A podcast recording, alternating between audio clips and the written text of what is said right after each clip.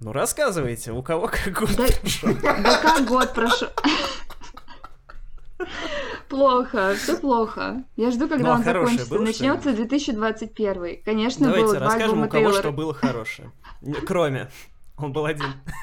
Чёрт, Единственное, что было хорошее, то уже выч- вычеркнули, и все, больше ничего не осталось.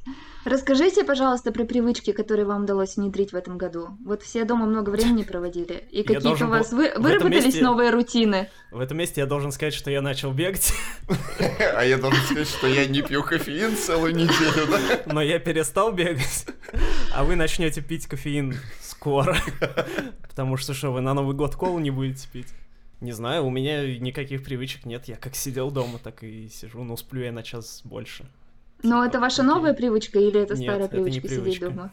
А, сидеть дома старая. Да-да-да. А спать на час больше это привычка, я бы сказал, даже жизненная необходимость уже.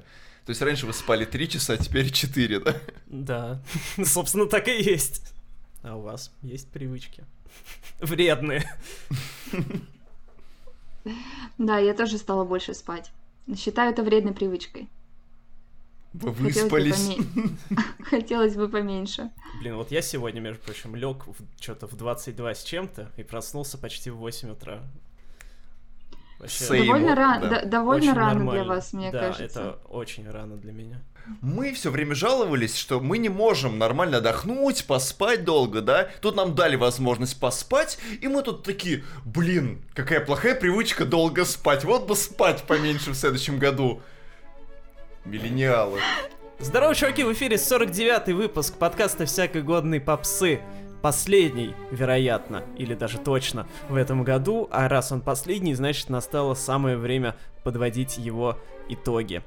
А итоги подводить мы вдвоем не можем, потому что у нас слишком мало осталось э, клеток головного мозга для этого. Поэтому мы позвали в гости нашу регулярную в гости нашу регулярную подругу. Очень я хорошо сказал, да. Регулярную подругу. А, Аню Мурашову, автора телеграм-канала Something About Music. Всем привет.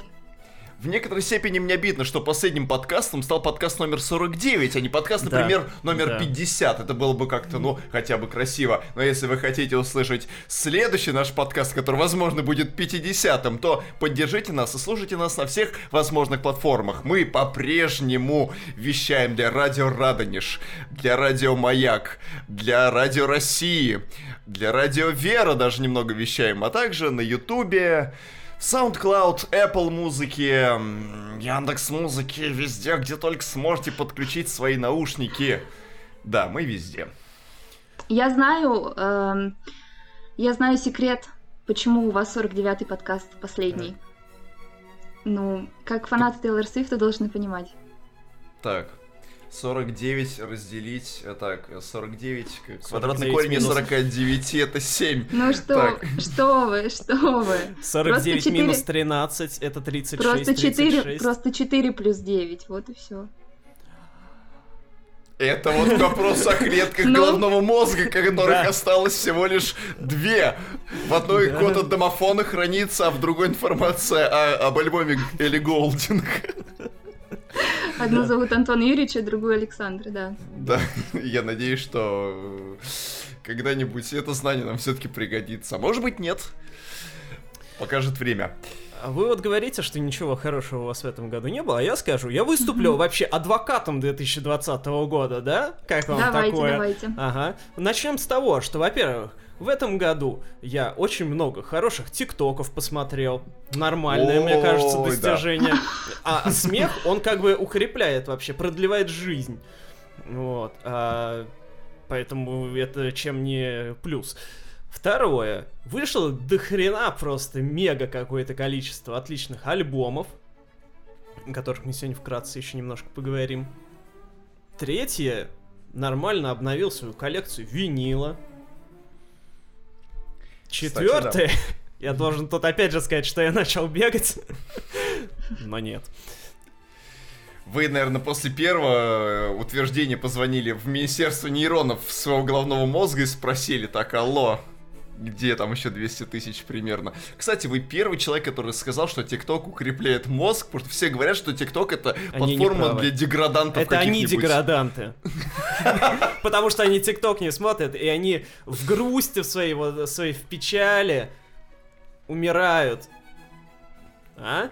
Как вам такая версия? Окей, окей. Да, по поводу коллекции винила, даже я в этом году, несмотря на то, что, казалось бы, пандемия, денег у всех стало мало, и надо с этим что-то делать, но вместо этого я сам тратил дохренище денег на пластинки.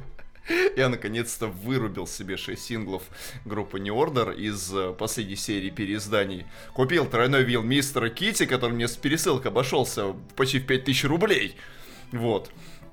И еще там закрыл кое-какие гештальтики по Кин, я купил еще Wash It Out. Короче, дофига больше, чем в предыдущие два года, кстати. Анна, а как ваша коллекция винила поживает? Никак, она отсутствует. Ну, вы, например, затеяли ремонт ванной. Да. А? Боже мой. Покажите нам вашу Просто ванну. Чем не плюс? Без рум Без меня- тур.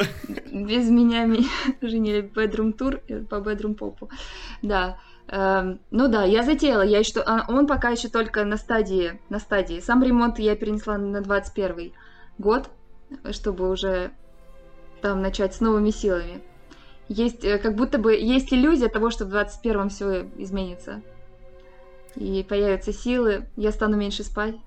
Меня недавно сотрудница школы, школы Гоголь, которая находится, собственно говоря, при Гоголь-театре, который на Мгм. улице Казакова, сказала о том, что, блин, наконец-то 20-й год заканчивается, в 21-м, может быть, все изменится. А я так, ну, по-отечески успокоил человечка, типа, ну, да, хорошо. Кстати, а, почему есть bedroom pop, а bedroom Вот я попа тоже нет? подумал об этом, да. Поп в ванной. Типа вот с такой с дурацкой акустикой минимальной. И чтобы на фоне шампунь падал там в ванну, да? И чтобы роль э, драм-машины выполняла стиральная машинка. Ну, в общем, кому как бы не запомнился 2020 год, э, как говорил персонаж Георгия Буркова в фильме «Гараж», будет что вспомнить. Потому что вспомнить в этом году действительно есть что, потому что несмотря на пандемию, несмотря на все, даже, даже помимо альбомов, много всего, ну, в принципе, событий в музыке происходило, и жанровых, и не, и не жанровых, а, о которых мы сейчас, я думаю, и поговорим. Ну, естественно, слон в комнате это та самая пандемия. Давайте обсудим, как она повлияла на нашу жизнь как а, слушателей, потребителей музыки и на жизнь музыкантов. Предлагаю самому музыканту сначала сказать, как э, пандемия повлияла на его. Да, жизнь. кстати, ведь у вас же тоже были какие-то живые выступления, неживые Ну да. выступления и всякое такое. Вы же, наверное, хотели в этом году альбом записать, выпустить. Да, Было такое, да. было. Расскажите, как вот у вас прошел ваш э, 2020 год с точки зрения креатора? Игоря The Creator. Ну, да, у меня были планы на весну выпустить э, альбом и э, сделать концерты. Собственно, концерты были запланированы на апрель, по-моему. Вот, и я к этому, или на март, и я к этому моменту думал, ну, сейчас я вот специально к э, концерту, чтобы был инфоповод, что-нибудь запишу. А, и даже там начал кое-что сочинять. Я, кстати, об этом впервые публично говорю. Но, ладно, не то чтобы это много кого волнует. А, и, естественно, когда вот все начало переноситься, и у меня перенеслось сначала на май, потом, по-моему, на июнь, а потом и на октябрь. Вот. Ну, я, э, если честно, не испытал от этого, этого какого-то супер большого дискомфорта, поэтому, ну, как бы провели в октябре чуть позже и все. Это лучше, чем проводить было весной, когда ситуация была более печальная, нежели в октябре. Ну, альбом, не знаю, как бы в этом году многие говорили, что вот, я засел дома, наконец-то я буду писать альбомы, и многие записывали э, свои карантинные альбомы, да, типа я заперся на ранчо и только и делаю, что записываю музыку и общаюсь с коровами. У меня, к Это сожалению, сейчас нет... выдержка, выдержка из интервью сэра Пола Маккартни. Да-да-да. у меня, к сожалению, нет ни раньше, ни коров, поэтому моя жизнь в этом плане не сильно изменилась. Ну, просто, типа, в ней стало на два часа больше из-за того, что я на работу просто перестал ездить а, туда и обратно.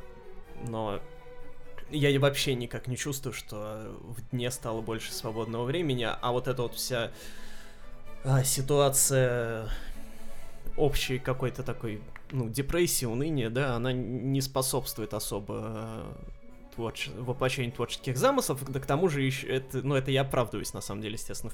В, в первую очередь не способствует этому лень, прокрастинация и... Xbox и, 360. И, э, да, прочие цифровые развлечения. В том числе подкасты. Вот, поэтому э, у меня вся эта ситуация не очень сильно повлияла на творчество. Так, как косвенно. вам кажется, как вам кажется, то, что Тейлор Свифт записала два альбома за это время, а вы ни одного, это говорит об отсутствии у нее лени и, прокрасти... и прокрастинации, либо Xbox? Я думаю, Я что... думаю, что у нее есть коровы и ранчо. Во-первых, во-вторых, я думаю, что ей не нужно спать по три часа, вставая на работу в 8 утра и потом работать до это вам так кажется, времени. у нее перезапись альбомов так-то сейчас идет, так что я думаю, что она впахивает она не каждый нашего. день просыпаться, садиться в метро, ехать до станции метро улицы Терстона Мура, которая мне недавно приснилась во сне, не знаю зачем. И записывать там э, все предыдущие свои пластинки, которые у нее отобрал Скотт. Рогатый. Рогатый. Извините. Ну, э, в общем, самое главное, наверное, как пандемия повлияла, это, естественно, отсутствие концертов. Вот, мне кажется, масштабнее не было влияния, ну, потому что понятно, что собираться больше трех нельзя и все такое. Вот.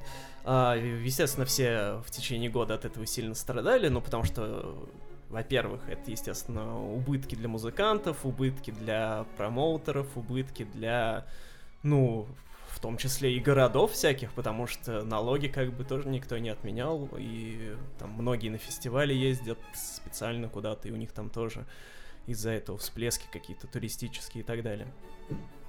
Вот. Но скажу карамольную вещь сейчас. А, лично мне в этом году особенно я это понял. Кажется, что концерты переоценены. Как вам такая мысль? Нифига. Мне, например, как человек, который себе. любит ходить на, скан... на сконцерты, я наоборот почувствовал вот какую-то нехватку вот этого вот нормального живого звука, общения с другими людьми. Мне не хватило слэма на худой конец, мне не хватилось, э, мне не хватило обмена энергии с музыкантом, который, ну, мне, может быть, хочется стоять, чтобы он мне показал большой палец, типа, эй, чувак, ты классно поддержал мой стейдж дайв и все прочее. Ну, блин, этого ничего нет. И я думаю, что не я один такой. Нет, безусловно. Я вот. почему и говорю, что я понял это особенно ярко в этом году, потому что все, ага, где концерты? Ну, я, конечно, отчасти понимаю. Естественно, я на концерты хожу, и я, есть те, которые мне нравятся, есть те, которые меньше, но просто э, я в этом году понял, что я не настолько вот отношусь к концертам как к, к чему-то, имеющим самоценность. Вот, то есть э, фактически я прихожу на концерт послушать то, что я могу и дома послушать, а дома еще это и сделать в более приятной обстановке. Но я понимаю, что типа живая энергия. Там, помимо да, того, да, помимо это того, все понятно. это да. Но ведь кроме того, я же ведь еще при помощи концерта могу поддержать музыканта, потому что для многих музыкантов концерты до сих пор являются одной из основных статей доходов живые выступления, продажи мерча и все, что происходит внутри концертных залов и мелких ДК, это очень важно. Нет, общественный вот. момент, я понимаю общественную значимость концертов. Ну, да. Я про свой лично субъективный угу. этот взгляд. Я просто каждый раз, когда на концерт иду, я ловлю себя на подсознательной мысли, что я думаю, а закончится это скоро. Вы даже когда на Продиджи ходили, вы так думали? Да, потому что там было не очень комфортно. А когда вы свои собственные концерты играете, вы тоже так думаете, блин, когда это все закончится, уже два с половиной часа, когда я свои там собственные, рублюсь. Я, я в два раза больше так думаю. Потому что, когда играешь свои собственные, у тебя больше стресс из-за организационных моментов.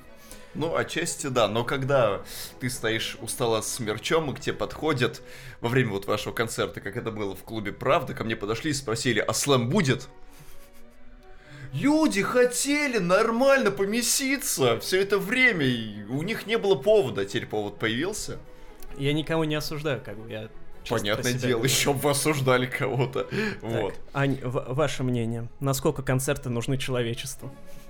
Да я думаю, что они нужны человечеству, нужны и нужны артистам. А я вас хотела, извините, что перевожу стрелки, хочу вас э, спросить, если вот э, концерты вам не так сильно важны, а как вам тогда замены концертов в виде там Инстаграм live ов и вообще в принципе live концертов, которые проводятся видео? Но, ну, ладно, я, про, я подвожу, ну, так сказать, к этому моменту. Хорошо, хорошо. А, да, онлайн-концерты... Может быть, вы их чаще смотрели? Нет. Онлайн-концерт это такое себе, потому что ну, я смотрел на самом деле прям мало, да. Я вот прицельно э, смотрел один, и я понимаю, что, наверное, полноценно судить о, об, э, по одному концерту нельзя. И, но я остальные там частично видел.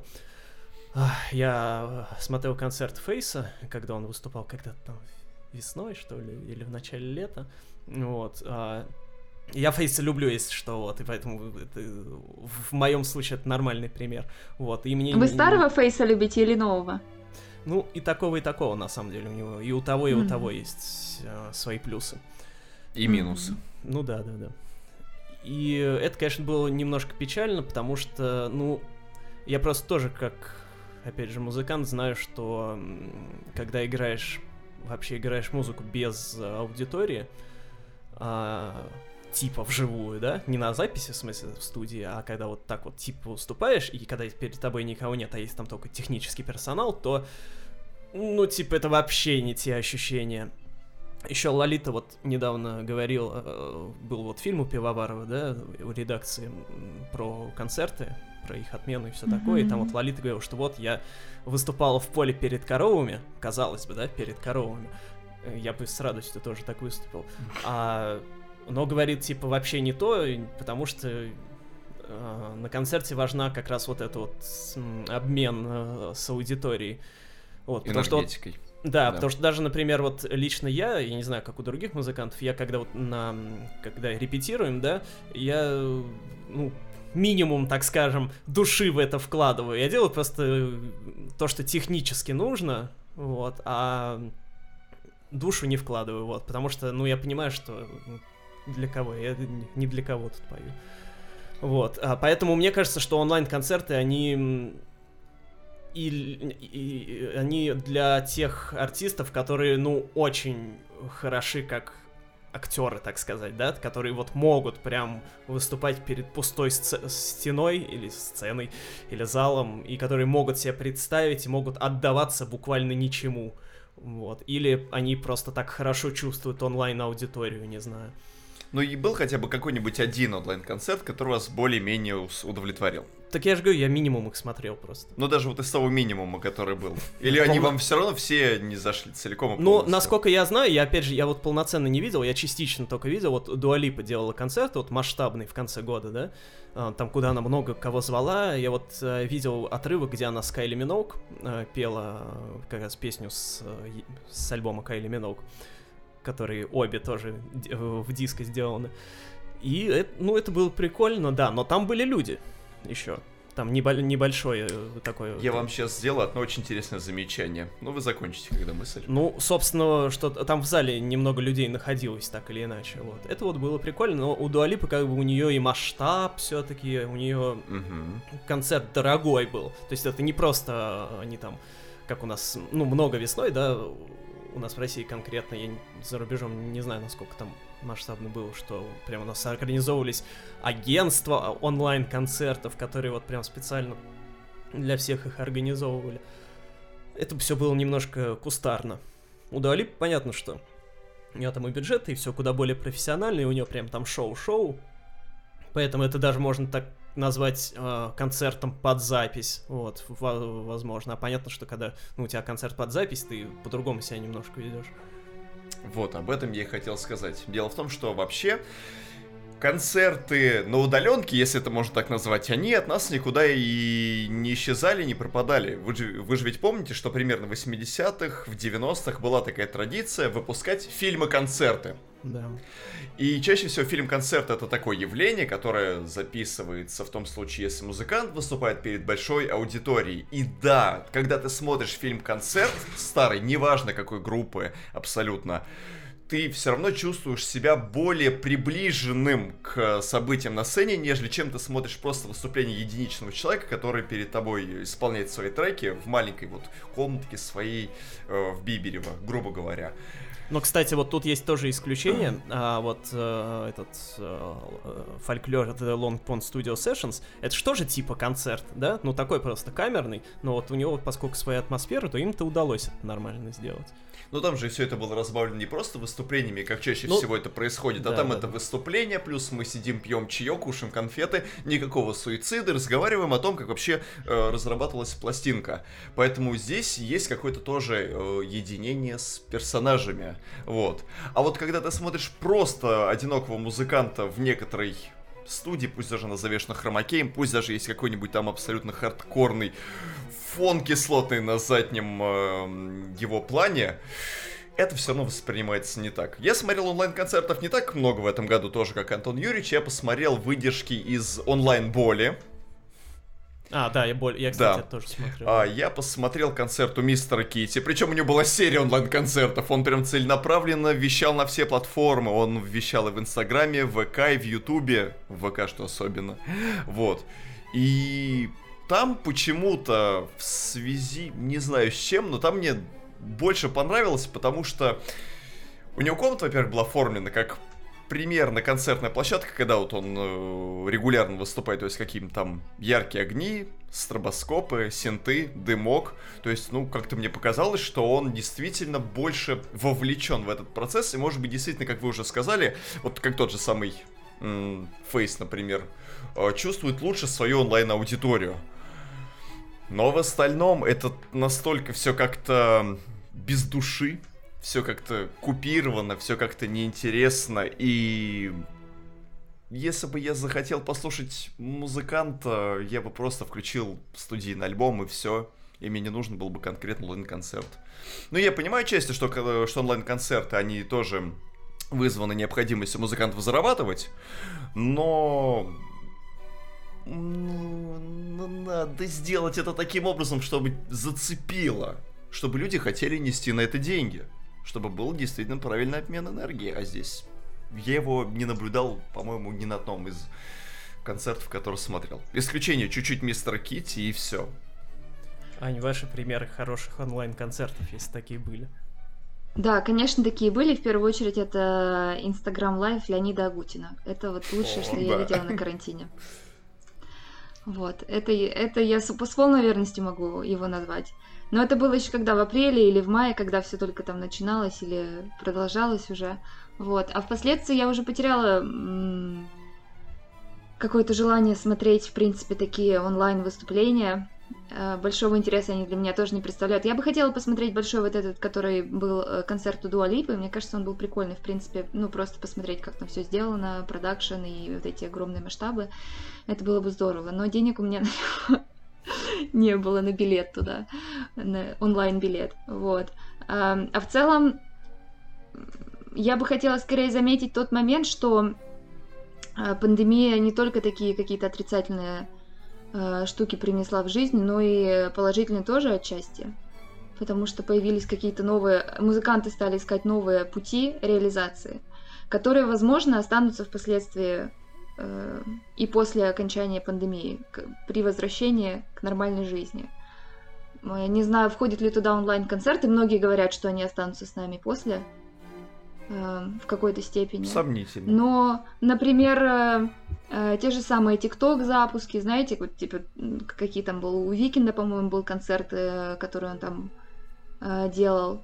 Потом запуск Fortnite, треков в Fortnite, да-да-да, вот эти все тоже штуки, вы, взаимодействие с онлайн-играми.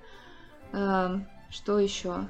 Ну вот, то есть какие-то технические новые решения, которые Э, пушит э, индустрию в, в, вперед Я думаю, что они останутся, и это останется каким-то положительным результатом. Ну, возможно, да. Просто это надо как-то... Пока это немножко в сыром виде. Возможно, потом это как-то себя... Так, э, так, если докрутит все это в техническом ну, да, да, да, варианте, я думаю, что у этого есть какое-то будущее, это точно. Но ну и нужно сказать... докрутить?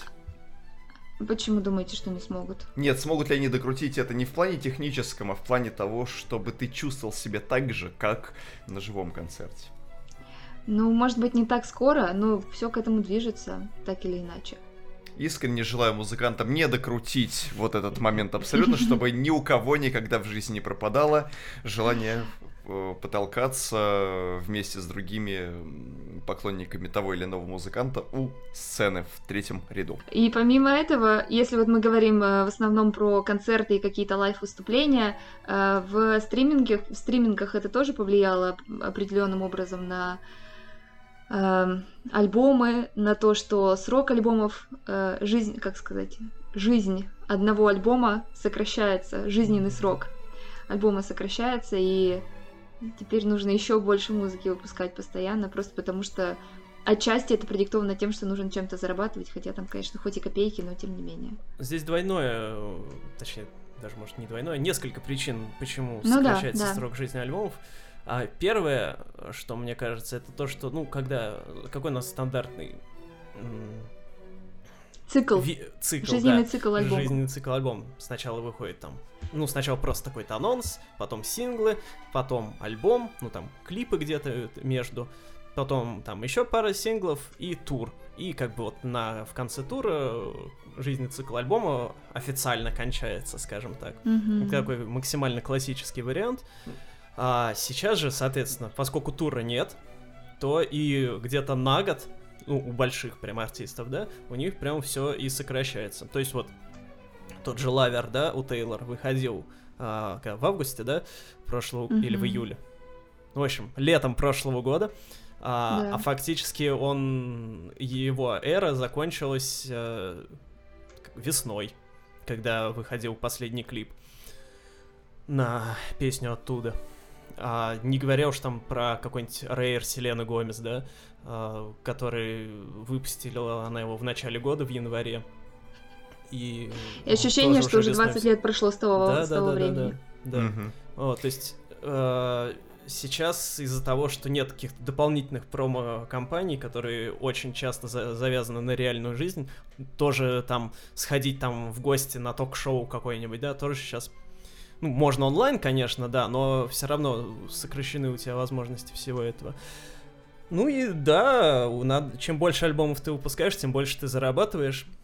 И, ну, как мы уже тоже обсуждали это в подкасте прошлом про Evermore Тейлор, mm-hmm. что одной из причин, почему она стала больше выпускать мерча, и отчасти, почему она выпустила второй альбом за год, что ей просто нужно больше денег заработать, чтобы обеспечивать свою команду. А, хорошо, что, конечно, все музыканты не стали выпускать по два альбома в год, потому что вряд ли бы все справились с такой э, задачей. Блин, я подумал о том, что было бы неплохо провести тур в поддержку нового альбома из онлайн-концертов, когда ты каждый день играешь одну и ту же программу для разных городов или для разных стран взять какие-нибудь там региональные ограничения ввести. Да-да-да. По Блин. GPS у тебя проверяет, где ты находишься, чтобы да, а, тебя а, можно было войти. А я включаю VPN и посещаю несколько концертов в этом году из да. этого тура. Да. Да нет, зачем? Она, не, она бы не играла, ну, любой музыкант не играл бы несколько раз. Они просто записали одно видео и потом делали да, эти ограничения да, и запускали да, да, бы да, это да, видео да, одно, и все. А, у меня с этим, знаете, какой вопрос возникает? Те туры, которые были перенесены, некоторые там на год и даже на полтора года уже сейчас кто-то с весны переносит на осень, и там уже и чуть ли не на 22 год кто-то переносит. Какую программу они будут играть? Они будут уже выпускать какие-то новые альбомы, например, если мы возьмем там Гарри Стайлза, который сейчас тоже э, перенес э, снова свой тур. Его альбом в прошлом году, по-моему, вышел, правильно? В прошлом yeah. же. В прошлом году. То есть э, он будет его через два года играть. То есть, ну, самому артисту уже наверняка уже будет тошно. А, наверняка он уже что-то новое будет. Э, в большей выпустить. ловушке здесь оказался Тейлор. У нее есть три альбома, и придется сыграть альбома, три да, тура. Все необкатанные. Мне кажется, что в сыграть итоге... тур по лаверу в одних э, декорациях с танцами, со сложенной какой-то вот, э, вот этой программой э, интертейнерской, а потом бах, как Егор Летов поездить по местным ДК Мичигана и просто под акустику на стуле сидя дать два тура, которые будут посвящены фольклору и Вермору. Это пипец. А потом Это еще, всё- а потом еще пять туров по переписанным, по переписанным Да-да-да-да-да. альбомам. Блин. Что нас ждет? Мать не понимает 10 еще, на что она подписалась откровенно. Ну да, типа можно устраивать туры для тех, кто был слишком маленьким в эпоху Red, например, да? Да. Да, если ты дорос, как бы вот тебе уже 18, сходи и... Так, real life now, да? Да. В общем, мы получили э, в этом году необычную ситуацию, когда у нас есть альбомы, э, э, в честь которых, скорее всего, никогда не будет полноценных туров. А Вот, такого в таком масштабе, наверное, никогда не было. Ну, то есть вряд ли там Леди Гага э, поедет когда-нибудь в поддержку хроматики полноценно. Или там Селена в Мгм. поддержку Рейер. Ну, скажем так, э, Леди Гаги проще, у нее хотя бы один альбом. Ну, Во-первых. Ну да, Во-вторых, да. Хроматика это альбом все-таки после достаточно такого затяжного ее резидентства в Лас-Вегасе, после немножечко невнятных Джоан и кому-то кажется, что арт-поп. Вот. А, Поэтому я думаю, что вот здесь тур мог бы выстрелить и принести достаточно большое количество денег. Поэтому я, Я бы бы на ее месте не такой отказывался от концерт. этого. Я бы сходила на Леди Гагу. На Я Леди тоже Гагу после этого альбома я бы сходила. Мне кажется, было бы здорово. Приедет ли она только к нам? Я бы тоже сходил, просто мне кажется, что э, просто инфоповод уже будет слишком устаревший, и, если честно, положа руку на сердце, мне не кажется, что летом следующего года э, концертная индустрия вернется вот прям в таком вот Ну да. полноценном обычном виде. Не, ну фестивали будут проводиться. Э, Да, мы это и весной говорили, что осенью они будут проводиться. Я, если честно, такого не говорил, даже не подразумевал. У нас, например, тот же самый Степан Казарян перенос боли оттягивал до последнего. Так сказать, мы были на обезболивающих все это время. А потом он такой, бах, сорян, пацаны. Следующий год. Ну и помимо отмены концертов, еще можно отметить, что переносы альбомов в этом году участились как никогда. Тоже такого, естественно, никогда не было. Ну, понятно, потому что повода не было для этого. И если в начале года все альбомы переносили активно, там, постоянно все там, потому что думали, ну, Мгм. сейчас, типа, пару месяцев подождем и все. А потом, уже где-то после лета, наверное, все уже особо перестали как-то откладывать, ну, там, в лучшем случае, на пару недель. Ну, вот, и смирились, и уже поняли, что все, ладно, давайте Ну хоть, да, как, хоть да. как-нибудь выпускать.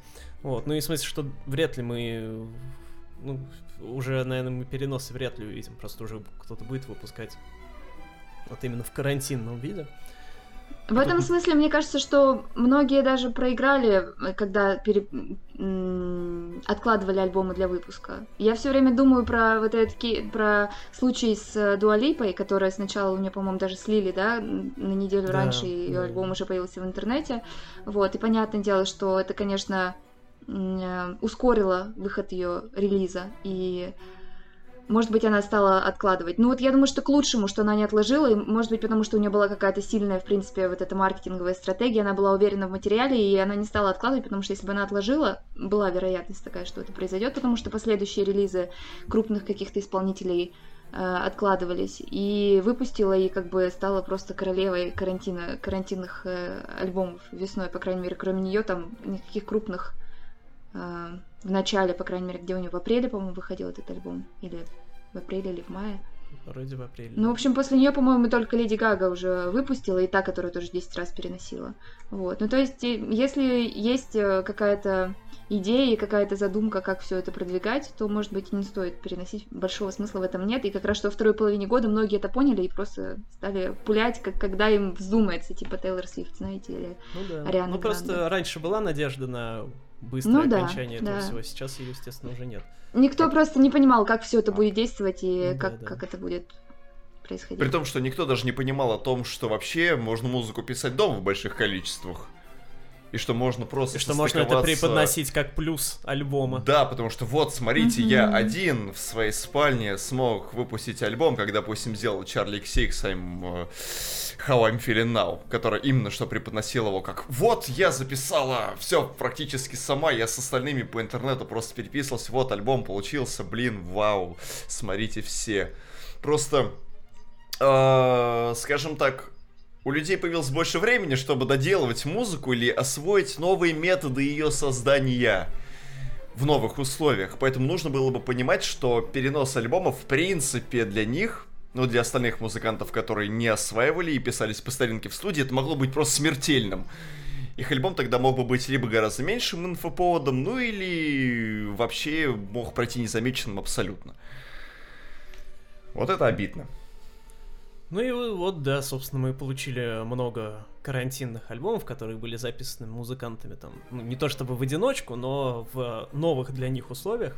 Понятно, что никакого подвига в том, чтобы записывать в домашней студии альбом нет, но я не помню, чтобы раньше э, вообще большие артисты, там вроде Кайли Миноуг, который записывал дома альбом, да, вроде ну ладно, Маккартни, он, конечно, он, у него там всякое бывало в жизни. Ну да. Но вот чтобы он прям вот заперся дома и вот записывал так вот э, за короткий срок, э, такого тоже не было, насколько я помню.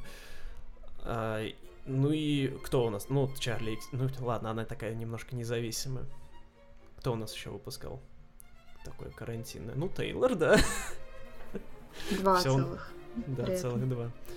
А, ну и, в общем, да, не знаю, насколько, конечно, в следующем году будет э, привлекательным вот этот вот флер альбома, записанного дома, посмотрите. Ну, Я не кажется- думаю, что будут делать. Я не, я не думаю, что будут делать ставку на то, что это будет какой-то флер, если мы вернемся к нормальной жизни. Но просто эм, останет, это все равно останется, потому что музыканты поняли, что особо по качеству материал может не проседать от того, записан он в студии с э, музыкантами, либо это записано удаленно. Ну То да. есть, в принципе, и так, и так можно выпускать качественную музыку. Раньше просто как-то к этому не, обра- не обращались, э, не думали об этом. А сейчас это может стать э, абсолютно нормальной практикой, чтобы записывать ее удаленно. Всякие такие штуки, если нет возможности там прилететь или встретиться, или собраться вместе. То есть, Просто не, а, естественно, не будут уже удивишь. говорить. Да, просто перестанут удивлять тем, что это каран- карантинный альбом. Вот, но сама практика останется, мне кажется, почему нет. А потом мне таки в следующем году скажут, это альбом, который мы записали в студии. Е, а мы до этого писали все дома. Там Смотрите. участвовало тысяча человек. Смотрите, какое качество записи, а потом пластинку открываешь, и там кредитсы примерно два разворота конверта. Ну, это, кстати, как раньше этим же тоже бравировали в 80-е, по-моему, типа, чем больше человек участвует, типа, смотрите, тут такие, такие, такие, столько-то музыкантов. Ну да. Вот. Ну да, может быть, когда-нибудь снова будут этим бравировать. Ну, в общем-то, наверное, это все итоги касательно главных событий этого года. Все остальное напрямую с ними не связано. А, И Ну я да. предлагаю тогда обсудить уже какие-то наши, так сказать, внутримузыкальные истории, на которые не влияла вся эта коронавирусная история. Я предлагаю сначала сравнить э, этот год с прошлым в плане того, какие тренды ушли, какие продолжились. Ну и Мгм. потом постепенно перейдем к тому, какие возникли новые. А Мгм. одним из главных трендов прошлого года была латина. Мгм. Все еще продолжалось влияние диспозита. А, самым Диспози- популярным клипом... Диспозиции диспозита. Да. Мгм. Самым главным, самым популярным клипом а, 2019 года было очередное подорожание Диспосита. А, в этом году, большому моему личному счастью, латины не было, в, по крайней мере, в таких количествах уж точно. И вот прям вот, чтобы у мейнстрим-артистов она вот прям сквозила, я такого тоже не слышал. Я бы сказала, что эти рынки в любом случае не, не, не забыты, не остались в, в стороне, прям Ничто таки. Они ушли, они, да, ничто не забыто. Они ушли из основных каких-то чартов. Но тем не менее, артисты все равно пытаются записывать какие-то фиты с латинскими звездами, чтобы просто расширить свою эм, географию своего влияния, естественно, географию стримингов, потому что Латинская Америка, ну, это дает существенный прирост в стримах, я думаю, что. И записываются всякими там, кто там, с всякими Bad Bunny, кто там еще есть, Малума и так далее. То есть просто делают какие-то ремиксы своих, с, с Розали, естественно, э, делают ремиксы своих, э, своих песен с латиноамериканскими исполнителями, но так, чтобы кто-то сольно э, лидировал, или латиноамериканские ритмы превалировали на рынке, да, такого действительно не было, и может быть и слава богу. Вот именно. У меня, если честно, весь этот год стоял некоторый внутренний adblock, если можно его так назвать. Я, если где-то и слышал латиноамериканскую музыку, то мне сразу же включался режим трубочки. То есть, когда вот ухо у меня влетает, в другое вылетает, и я стараюсь ее не фиксировать. Я думал, трубочки со сгущенкой. Блин, сейчас бы трубочек со сгущенкой. У Светлогорья офигенные трубочки со сгущенкой, с обычной, точнее, с кремом со вкусом С кремом, да. сгущенки. Вообще офигенно, топище, да. Также по наследству от прошлого года нам достался мой также горячо любимый тренд на R&B, потому что Ариана Гранде вновь там же, где и была. Следующий мы получили альбом, но спасибо мы за него, конечно же, не скажем. Я даже не помню... А, позиция он называется, да. Так себе позиции. В общем, R&B как э, занимало сильные позиции, так оно и занимает. А, и тот же Weekend, который выпустил в этом году свой альбом After Hours, хоть там он и не был полностью таким сугубо rb как у той же Арианы, тем не менее там всего этого тоже хватало. И э, в целом тоже вот этот весь размытый rb звук, он присутствовал много где, равно как и всевозможные трэповые трещотки. К слову, тут можно было бы еще вспомнить, что самым популярным в этом году клипом на ютубе, если уж мы латину вспомнили, стал клип а, на песню Life is Good рэпера Future, у которого больше миллиарда просмотров. А, то есть рэп и вот R&B, то есть в целом такая а, черная музыка, она все еще активно, все еще сильно влияет на общие тенденции. То есть э, просто иногда возникают у нас, правда, в контексте больше русского рэпа, да, э, разговоры о кризисе в жанре и все такое. Вот, но, судя по всему, в э, зарубежном рэпе все отлично. Потому что, как мы видим, он на коне, а там еще и Дрейк на фите в этой песне, поэтому рэп все еще наверху. Я удивлюсь, если настанет кризис э, западного рэпа и западного R&B. Так вообще в теории Скорее возможно бы. или нет? Вот. И касаясь рэпа, вы, Ань, говорили, что женский рэп в этом году на коне. Да, женский рэп э, в этом году на коне, естественно, появление новых звезд э, в, этой, в этом жанре. Это и Доджа Кэт, это и э, Меган Ти Стеллиан, э, и соответственно, хиты и первые места билборда, которые они занимали со своими треками, ремиксами. А, мне кажется, что вообще пошла такая, пошло такое дело, что каждый год мы, мы получаем по одной женской рэп-звезде по какой-то такой. Вот. А, то Cardi B, то вот сейчас Doja Cat. Я уже считаю, что двух достаточно для того, чтобы сформировать какую-то тенденцию здесь, да. А, до Cardi B еще кто-то там был, наверняка я думаю, что я, ну, ну я уже не помню. Ники Минаж был. Эти, эти года. Ники Минаж, Стародавние да. времена. Да. А, ну, в общем, э, все вот это идет вперед. в прошлом году. Лиза была в прошлом году. Да, то есть вот такие вот э, тяжеловесы, женские тяжеловесы рэп-музыки, они впереди и продолжают развиваться, занимать первые места. И ну, в этом году это нельзя не отметить в любом случае. Вот коль бы затронули... И тот же Кэт туда же, и в R&B тоже немножечко тоже как бы подходит и туда, и вашим, и нашим, в общем. Ну да. Коль вы затронули тему новичков, то поскольку эта тема в этом году в принципе актуальна, то у меня в этом году вспомнилось, что в принципе никаких ярких дебютов, по-моему, в этом году и не было. Или я не вспомнил. Какие у вас у обоих мысли? Может, я просто настолько склеротик? Ну, наверное, нет, настолько ярких, как Билли Алиш, в прошлом году не было такого ничего. Я ну бы да, не таких сказала. вот, я, бы, я бы назвала... Да, я бы назвала Арину Саваяму, но она, конечно, звезда меньшей, меньшего калибра, чем, чем Ну и она в дебютировала, плане. ну в смысле альбом-то у нее в этом Ну году, да, конечно, она вышел. уже начинала, да, да, да. Вот. Мы про нее, по-моему, еще в прошлых итогах Да, уже затрагивали ее творчество. Вот. Но тем не менее, это вот одна из таких более-менее каких-то ярких звезд. Бини говорили о том, что это, ну, я бы сказала, что это скорее последователь Билли Айлиш.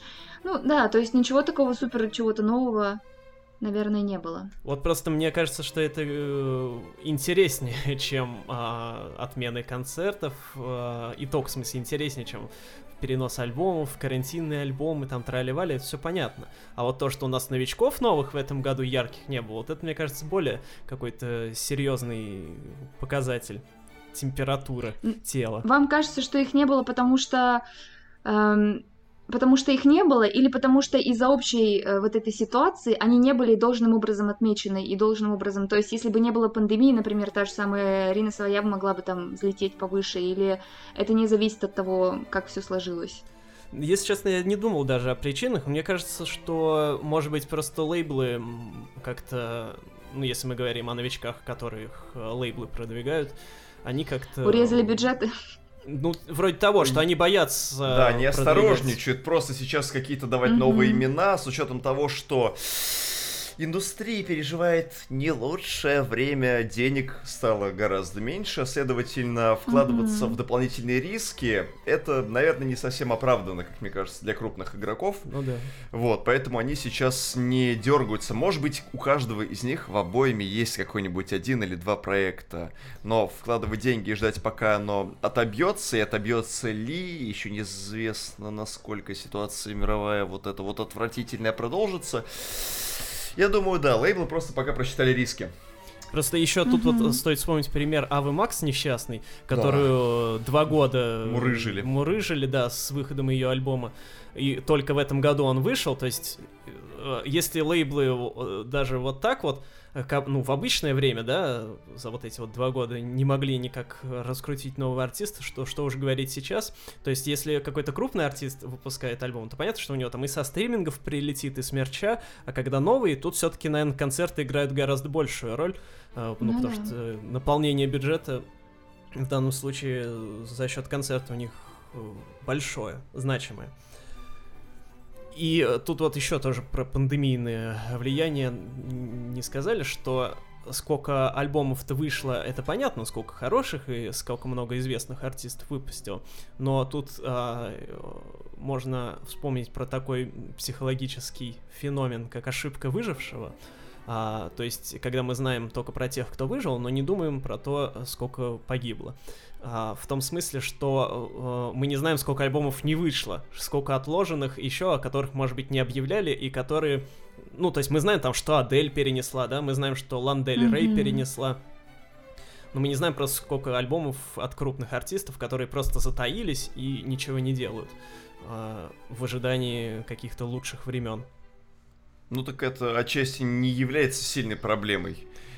Возможно, тогда менеджмент лейбла или музыканты просто действительно ждут момент, когда можно будет полноценно об этом говорить, не заниматься многочисленными переносами, не ломать промо-программу в случае чего, а вот ждут пока утихнет, и тогда смогут выйти и громко об этом заявить. Но, с другой стороны, это тоже чревато, с учетом того, какой э, вал альбомов был в этом году все равно. Да. Да, тут как бы у палки здесь два конца. Про Bedroom Pop будем говорить? Про Bedroom Pop? Да я не знаю, если честно, потому что Bedroom Pop... Вот в прошлом году все вот бегали с этим Bedroom Pop, мы говорили про Клейро и про многих других исполнителей, в афише была статья про Bedroom Pop и про его подъем. Я как человек, который ковыряется в инди-кругах последние 10 лет, для меня инди-поп, он, э, точнее, как был Bedroom Pop всегда, так он и продолжает быть. Все им занимаются в той или иной степени.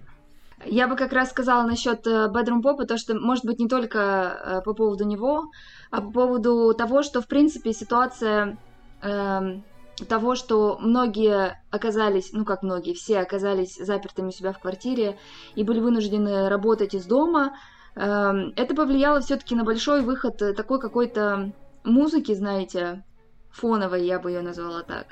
Вот, и которая стала популярной, и которая хорошо себя показала там, ну не в чартах, но, по крайней мере, у критиков точно забрала какие-то э, номи- номинации или не номинации. Ну, в общем, да, то есть э, много очень выходило такой музыки, которую вот можно включить и под нее там работать условно. Вот она идет мимо ушей, в одно ухо влетела, в другое вылетела. Там группа Крунбин, даже Тайм Импала, тот же самый ее альбом, тоже не, не больно это знаете. Ну, кстати, у какой-то- Импала вышел все равно хороший альбом. Ну, хороший альбом, я ничего не говорю. Я, это не делает эту музыку плохой, но тот э, момент, что просто она такая какая-то вся, немножко гомогенная, в общем. э, с Ну, какого конца не включи, все классно. Да, но тем не менее, и много было еще каких-то других таких альбомов, которые вот, и в том числе и bedroom поп исполнители, которые тоже попали в эту волну и еще больше ее как-то, эм, в общем, как, как это сказать? Закончились слова. В общем, да, оседлали эту волну еще больше в этом году, и до того, что у многих уже, как и афишу, начало тошнить от всего этого дела, я думаю, что пандемия это тоже отчасти этому поспособствовала. Потому что сейчас можно, и работаешь из дома, можно слушать музыку, как тебе удобно, и вообще как хочешь. И многие хотят со- сопровождать свой день с музыкой и так далее. И раньше такое было, конечно. Но сейчас это еще намного проще сделать. Вот. И тут пришло для меня откровение просто. Я понял, что М. вся музыка в этом году это bedroom поп. Все же Да. дома записывалось. Очень хорошо, очень хорошо сказано, между прочим. Ведь совершенно в точку. всё, что было в этом году, по большей части, это bedroom поп. Да. Можно сказать, что он триумфатор. Блин. А, И Чёрт отчасти это подери. тоже влияние, ну, в смысле, продолжение линии прошлого года, потому что один из э, самых обсуждаемых альбомов это, ну, альбом Билли Айлиш дебютный, он тоже, соответственно, Мгм. там, ну, я не помню, насколько сильно прям он дома в итоге писался, но э, там всегда делался акцент на то, что, ну, в его продвижении, что вот они там с братом сидели в одной спальне и днями и ночами сочиняли. Но учитывая, что у них студии в доме, то как бы можно Ну ли это да. называть бедрум попом? Да, вот. Ну, такой условный, да. Ну, просто вот поскольку Мгм. Билли Айлиш, она большое влияние на всех имеет, и у нее тоже такой, ну, так скажем, интимный стиль э, многих песен, то на вот это вот распространение бедрум попа в узком смысле она тоже в некотором роде повлияла. Ну и это еще одна тенденция, которая в этом году не продолжилась почти, это выпуск альбомов по частям. В том году это просто было э, повсеместно. В том году, где только этого не было. Вспомнить замечательный альбом Falls. Everything not, sa- э, Everything not saved will be lost. Восхитительную пластинку, просто записанную в двух частях. All Ninth Wave была пластинка из двух частей. Да, господи, у кого их только они не выходили. А в этом году что? В этом году, как Филипп минимум, Киркоров с альбомом «Романы», который мы из двух частей обозревали регулярно. во-вторых, Дима Билан, перезагрузка и вторая жизнь. А, в-третьих, Дагни выпустила Strangers Lovers. Lovers, да.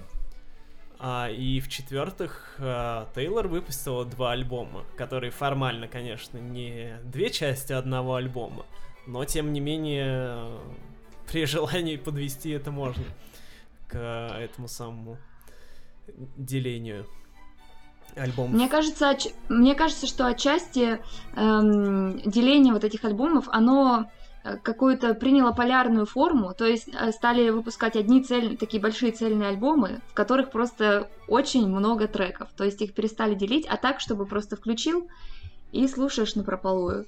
И многие альбомы этим страдали, ну как бы и раньше многие этим страдали, но сейчас как будто еще больше стали этим страдать, когда треков стало очень много в э, сет-листе. Кстати, да, вот к тому, что луп-то замкнулся в очередной раз. Мы все говорили, кризис альбомов, они все такие короткие, полчаса времени, а Тейлор, нате, 15 песен в одной части, 15 в другой. И сидишь, обтекаешь такой, пишешь подкаст на два с половиной часа каждый, чтобы обозреть все эти треки. Так что кризиса от альбомов Ну и вот- как такового нет. А все говорили о нем И в вот если году. мы говорим, Если мы говорим про топы альбомов, например, у меня в топах те альбомы, ровно, которые я могу включить с первой песни и до последней, и вообще не, не скипать ни один трек, то есть они супер классно звучат полностью все. Но это, конечно же, и плюсы таких, ну, в смысле, от чего они так хороши, что у них все песни классные, но это значит, что они как бы в каком-то едином стиле все выдержаны и, в общем, увлекают за собой в своем повествовании. Э, их не нужно делить, дробить на какие-то части, нет каких-то контрастных вещей, то есть тут у нас Strangers, а тут Lovers, ну то есть все как-то очень гармонично сделано. А вот мы когда в прошлом году подводили итоги, а, я в зал, помимо прочего, бросил вопрос, у кого установлен ТикТок? И никто, кроме меня, не поднял руку. Мне а у меня тоже тогда ТикТок не стоял? Да, да. Я вам в этот вечер, мы в этот вечер завели свой аккаунт, насколько я помню. Да. Вот, и сняли свои первые супер популярные видосы. И э, мне интересно было бы спросить спустя год у той же аудитории, у скольких из них теперь стоит ТикТок. Потому что если в конце прошлого года это было увлечением все-таки, ну, молодежи, скажем так, да, точнее, совсем молодежи, до 18 лет, то сейчас э, TikTok уже близится к возрастной аудитории там ну, Инстаграма, то есть там все есть. Вот, то есть я вот буквально недавно понял, что мне весьма часто попадаются аккаунты пенсионеров на ТикТоке. Вот. И Лады Дэнс в том числе, да? Да. Великий ТикТок Лады Дэнс. Вот. Вот, конечно, а, говоря о влиянии ТикТоки на музыку, хочется точнее, больше есть что сказать про нашу, про отечественную музыку, вот, но мы сегодня больше про зарубежную говорим, вот, и если говорить про зарубежную, то здесь, э, ну, общая такая тенденция для ТикТока, да, это то, что он позволяет э, поднимать откуда-то из недр абсолютно забытые, никому не нужные песни, которые снова становятся хитами. Uh, ну, самый яркий, наверное, на Западе конкретно случай, это uh, когда вспомнили песню Fleetwood Mac, когда там mm-hmm. это в сентябре или летом было. Ну вот, ну и еще множество других uh, песен внезапно воскресало и uh, обретало новую жизнь. И в том числе среди аудитории, которые эти песни могла никогда и не слышать. Ну, потому что все равно, несмотря ни на что, у ТикТока аудитория прежде всего молодежная. И, например, э, вспомнили там Love Story, да, Тейлор Свифт, причем в каком-то ремиксе, которого даже официально на стримингах нету. А, и как раз вот тут вот происходит рост э, ремиксов очень большой, да, то есть это и в прошлом году mm-hmm. было, да, когда вот а, у Saint Jhn на песню Roses выходил этот знаменитый ремикс Иманбека. А в этом году, например, ну, супер хитом была песня WAP а, Cardi B, которая, у которой даже вот эта вот э, ремиксованная часть из припева, которая в ТикТоке завирусилась, лично мне кажется, что она стала даже популярнее и более узнаваемой, чем оригинал. Вот, поэтому влияние э, ремикса... Сэвидж, опять же, которая была э, да, да. Бейонсе и Мэгнати Сталин. Кто там? Да, Мэгнати Сталин, да. Для меня проблема ТикТока при всем при этом остается только в том, что, несмотря на то, что какой-то отдельный трек выплывает из недр, снова становится популярным, едва ли молодежь потом занимается изучением дискографии и истории вот конкретных музыкантов. Поэтому тут все равно всплыл, погорел, исчез. Все. То есть все это также мимолетно. Несмотря на то, что да, вроде бы как идея, ну, условно, давайте назовем это, продается молодой аудитории, но дальнейшего развития у нее нет. Ну, тут, мне кажется, надо смотреть просто в мелочах. То есть, понимаете, любой тренд, так или иначе, он ну, массами воспринимается поверхностно, и любые новинки. То есть, э, любой хит, там, услышали они в этом году, там, какой, допустим, какой-нибудь хит Дуалипы, да, это не значит, что они э, массы сразу полезут изучать ее дискографию, биографию и так далее. Это было бы полезно и гораздо больше бы сделало для популяризации, ну, в принципе, музыканта. Это, конечно, хорошо, но так не бывает. Это очень большой идеализм думать, что много людей станут э, лезть куда-то глубоко. Лезть глубоко в музыку — это удел вот нас тут, вот таких, которые два часа могут трындеть про итоги года. Вот. А я просто к чему? Я, я хочу mm-hmm. сказать, что тут нужно смотреть э, на влияние вот этих вот э, тикток-хитов, что, положим, кто-нибудь э, из молодых услышал Fleetwood Mac, и, ну, поскольку услышал это много, там, миллионы, да, как минимум, там, единицы, а то и десятки, может быть, сотни, но это вряд ли, конечно, они именно что пошли изучать, именно что вдохновились, а некоторые из них еще и оказались и музыкантами, и оно на них повлияло, и вот это вот как-то заложило. То есть, может, они там все слушали, рэпчик да рэпчик, да, какой-нибудь. А в них вот так вот это классическим роком. Пульнуло Не, Антон и как-то вы... на них повлияло. Вы называете вот Александра идеалистом, но вы сейчас выступаете ровно таким же идеалистом, что да, это да, где-то да, на да, что-то да. повлияло. Да, ну, нет, я же, я говорю, ситуация больше всего раздражает. Так я говорю то, про единичные конверсии случаи. нет большой по нет, сути. ребят, я вот. говорю про единичные случаи. Я, единичные. Я... я бы сказала про нулевые случаи скорее, чем про ну, единичные. Ну мы не можем. Что, ну понимаете, ну... вот а, как бы любой музыкант, он может сказать, что на него вот повлиял какой-то там трек, который был в его время популярным. Вот. Это Нет, тоже... я тоже можно сказать, что там в свое время, вот, допустим, а, когда Пугачева выпускал там свои а, соврем... ну, полковнику, ой, ой, господи, полковнику никто не пишет, а, этот самый... Настоящий полковник. Настоящий полковник, да. Настоящий полковник. Настоящий он, потому что ему пишут. Настоящему полковнику никто не пишет. Вот. А, когда она вот это вот все выпускала, там ее э, ругали, может за кабацкость, типа, ну, а что это по радио крутит? Что, кто-то пойдет изучать ее музыку 70-х? Ну, а, во-первых, э, эти песни тогда лично на меня повлияли сильно, вот, и заложили во мне вот это вот как раз желание ее изучать сегодня, например. Я это... жду от вас альбом уже кабацкий, скорее, ну, с кабацким Я, кстати, давно хотел. Влиянием. А, это я просто к тому, это про эффект бабочки речь. Потому что, может быть, из всех этих миллионов найдется один человек, который э, потом э, как-то так или иначе вдохновится тем, что он услышал из ТикТока. Это просто как бы статистически этого не избежать. Как-то оно все равно повлияет. Ну, то есть это то ну, примерно, да. о чем я как бы сказал, но просто я-то опасаюсь за то, что действительно это не произойдет. Ну, я говорю, да, что я просто... хочу сказать, что вы, что вы оба идеалисты, и скорее посмотреть на это с другой стороны, э, на то, что, в принципе, платформа такая начинает менять под себя всю музыкальную индустрию и способ написания песен, и то, что увеличилось количество ремиксов э, в первую очередь, э, и что их просто, я не знаю, сколько уже Тейлор выпустил ремиксов на виллу, не знаю, просто бесчисленное какое-то количество. Да. Ну, она-то это делает не, эм... не из-за ТикТока, а просто чтобы в билборде повыше. Блин, ну да, ну мало ли, ма- ну мало ли.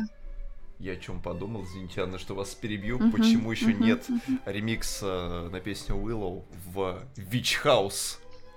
Ну, это очевидно было бы, да. Ну, это, блин, это на поверхности, но это было бы круто. Ну, был бы Плюс... сейчас 2010 год. Вот, еще возродить Witch House по прошествии 10 лет с того Не момента, бог. как все о нем забыли. Снова вспомнил мем, э, на котором сова тащит кота с подписью «Полетели вечуху слушать», а он такой. И кроме того, еще в индустрии, в принципе, стали делать запуски под ТикТок, ориентированные на ТикТок аудиторию. То есть, э, когда э, тестируют какие-то отрывки, по-моему, Дрейк, Дрейк так делал в этом году, когда он отдельно запускал еще нигде не вышедшие э, отрывки своих треков, ТикТоке и смотрел, как они там будут взлетать, и уже в зависимости от этого выбирал там то ли сингл, то ли выпускать ему э, какой-то трек или не выпускать, и смотрел реакцию. То есть э, нельзя отрицать, что платформа довольно сильно действует вообще на, на музыку и на способ написания треков как таковых. Ну да, это вот э, мы в одном из подкастов тоже обсуждали, что в будущем, это правда мы и в прошлом, в прошлых Году. итогах обсуждали, да. да, что, мол, песни могут стать еще короче, и могут они ну, превратиться в некое, э, некоторые, естественно, не все, а в некоторые подобие рингтонов, у которых вот есть 30 секунд, и из которых можно вот делать тиктоки, и которые прям вот, ну, короткие-короткие. А, но просто вот, а, на мой взгляд, вот эти все влияния тиктока, они гораздо сильнее видны у нас в России, чем на Западе, потому что на Западе, ну, в принципе, как были песни такой длины, возможно, я, конечно, чего-то не знаю, но просто вот, ну, мы же слушаем там кучу альбомов. Но просто там все примерно как было, так оно и осталось. Вот у нас влияние ТикТока видно прям сразу, ну потому что там какой-нибудь Слава Марлова выпускает все, у него альбом, у него там все песни там по минуте до двух минут большинство, по-моему. Ну, да. ну или многие, по крайней мере. И не только у него одного, там, тиктокеры какие-нибудь, вот именно, которые, ну, блогеры, да, они все выпускают песни, которые меньше двух минут. Очень редко кто выпускает, чем больше. Вот, поэтому э, в данном случае э, Россия на передовой а, будущего, так скажем. Ну, мне кажется, что как в России, так и в Америке, например, те же самые ТикТок-хиты, они все занимают и первые строчки билборда в первую очередь. И в чартах, как и у нас ТикТок занимает первые места в чарт ТикТок какие-то эм, треки, которые там популярны, занимают первые места. Такие в билборде первые места это очень, ну, ну, как и в прошлых итогах, опять же, мы обсуждали, что это какие-то ноунеймы, какие-то непонятные рэперы, mm-hmm. которые выпустили свои частушки и которые разлетелись в ТикТоке, и непонятно откуда они пришли. И понятно, что за, не, не за ними будущее, скажем так, что это довольно мимолетные какие-то ситуации часто.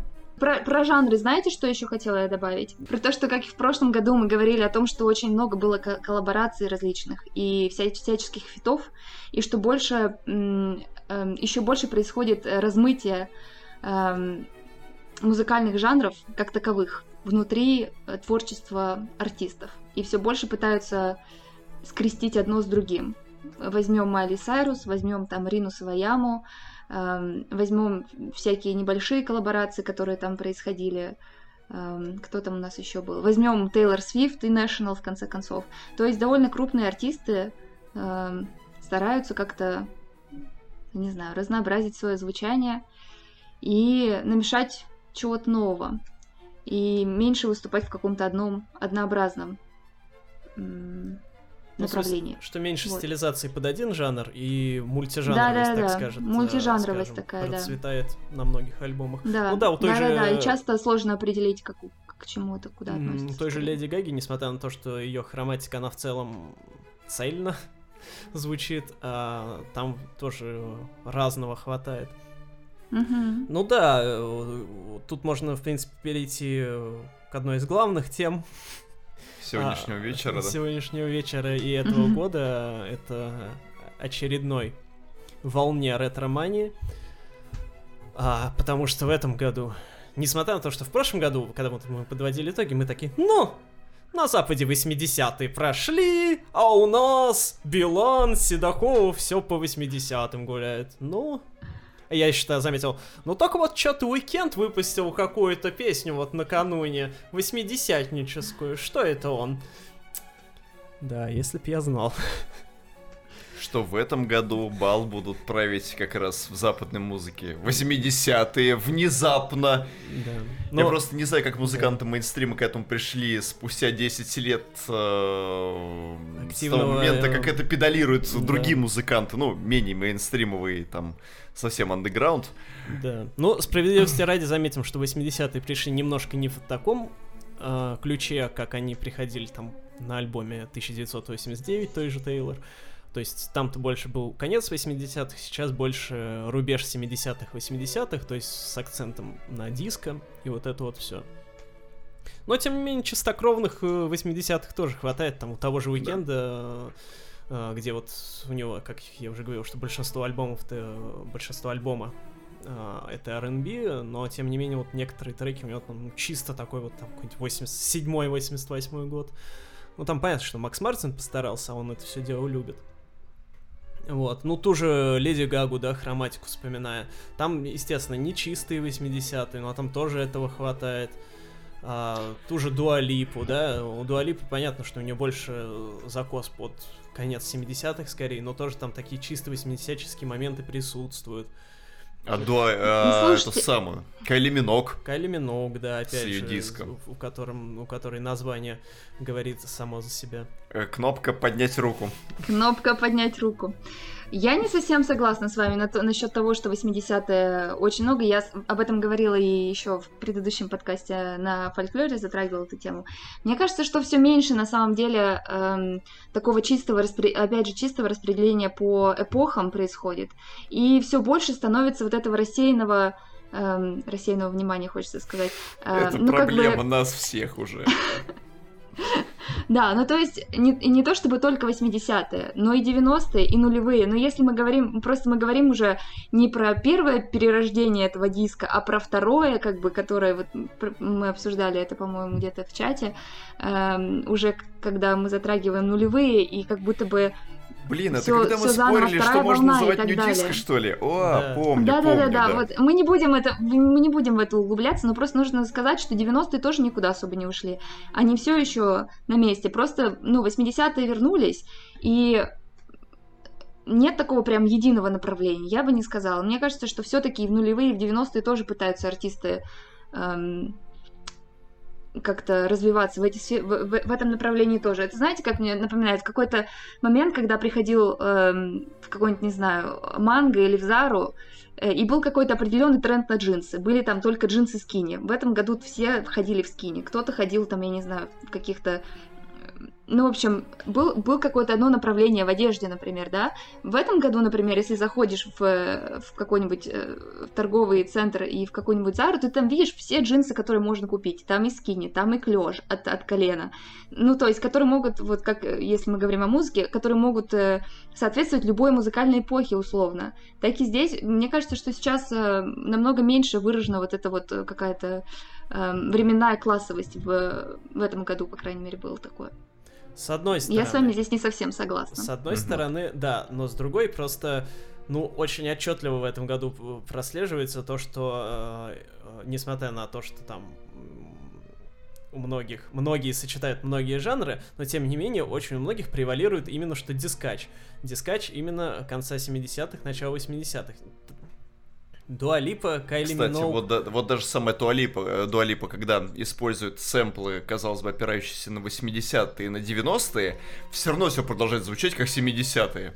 Все равно все продолжает звучать как дискач. Да. То есть, несмотря на то, что вот э, мультижанровость действительно есть, и несмотря на то, что параллельно существует ностальгия на разные эпохи, тем не менее, просто конкретно в этом году так исторически сложилось, и я так понимаю, что случайно, потому что альбомы вышли примерно одновременно, и э, не, они вряд ли знали задолго до, что нужно вот именно в этом году выпустить одновременно альбом в таком духе. Вот, и, вся, и слышится, что именно вот, что главное слово поп-музыки в этом году, это именно диско, на мой взгляд.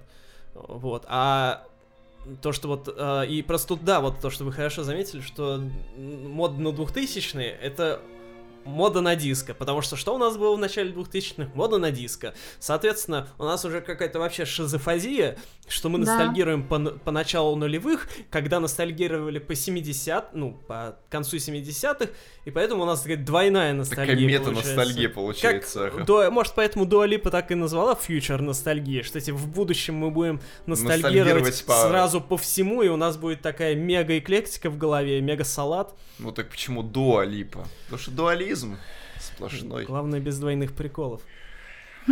Диалектика. Я тут как раз хотела заметить, что недавно была на перемотке, есть такие музыкальные квизы, я не знаю, в курсе вы или нет. Ну как перемотали. И там был, и, да, и там был такой, там был такой раунд, где нужно было угадать какой-то год, то есть играет какой-то музыкальный отрывок, и тебе нужно вписать год примерно, откуда он звучит. И сейчас возникает, ну, постоянно возникает вот это вот, как будто бы это уже сейчас переделали, это вот того времени, которое это очевидно звучит 80-е, либо это 80-е, которые переделали сейчас. То есть очень много вот таких вот э, происходит штук, которые мне тоже кажется, что говорят э, о том, что ретромания нас еще, наверное, скоро покинет. Это точно. А что касается 90-х, а, я, если честно, думал, что в этом году они намного сильнее себя покажут, потому что mm-hmm. последние пару лет они, ну вот, все пробивались, вроде пробивались. И даже Тейлор у себя вот в песне Willow говорит, что я возвращаюсь сильнее, чем тренд на 90-е. Где ты, мать, увидел тренд на 90-е? Ну, типа, это все еще удел, ну, Леди Гаги, да? Да, ну вот, окей, Леди Гага, да, из крупных, кто у нас записал там, и то, там, с, тоже с 80-ническими тенденциями некоторыми. А, Мелани Си, да, тоже по 90-м сделала, Джесси Уэйр. Но это все не первые имена, это все второй шел, ну, кроме Леди Гаги, окей. Но у нее не чисто 90-е.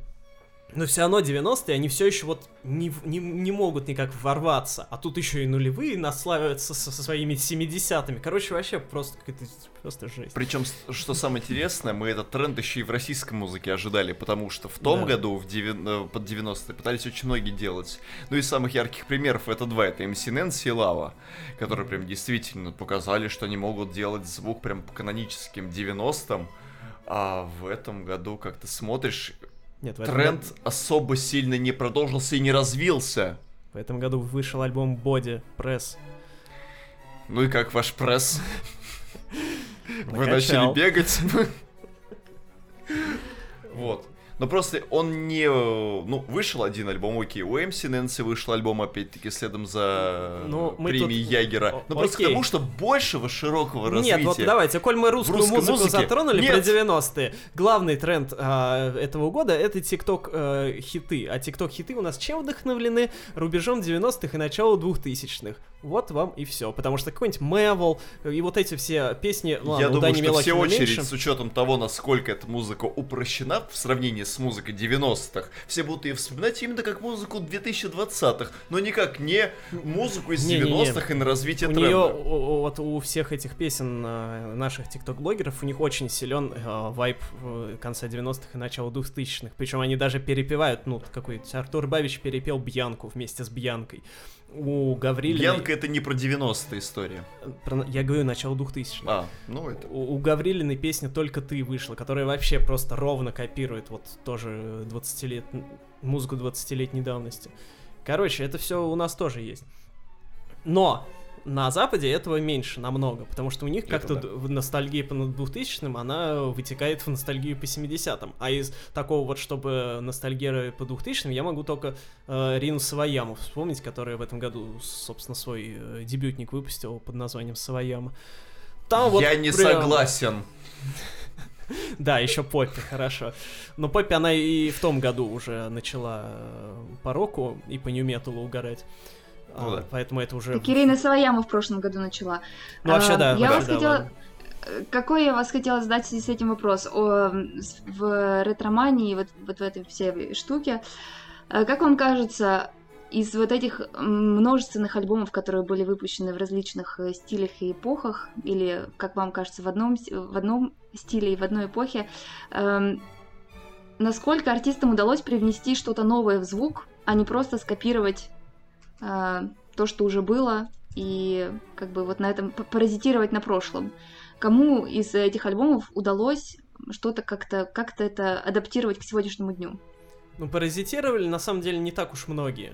Прям вот, чтобы именно копировали звук, это, ну, какой-нибудь Кайзу я могу вспомнить, да, у нее там практически все там, ну, не то, что в ноль, но близко к нулю сделано под копию, вот. Ну, та же Дуа Липа, та же там Майли Сайрус, э, та же Леди Гага, я считаю, что в целом они, так сказать, актуализировали под современность свое вот это вот э, ретро-звучание.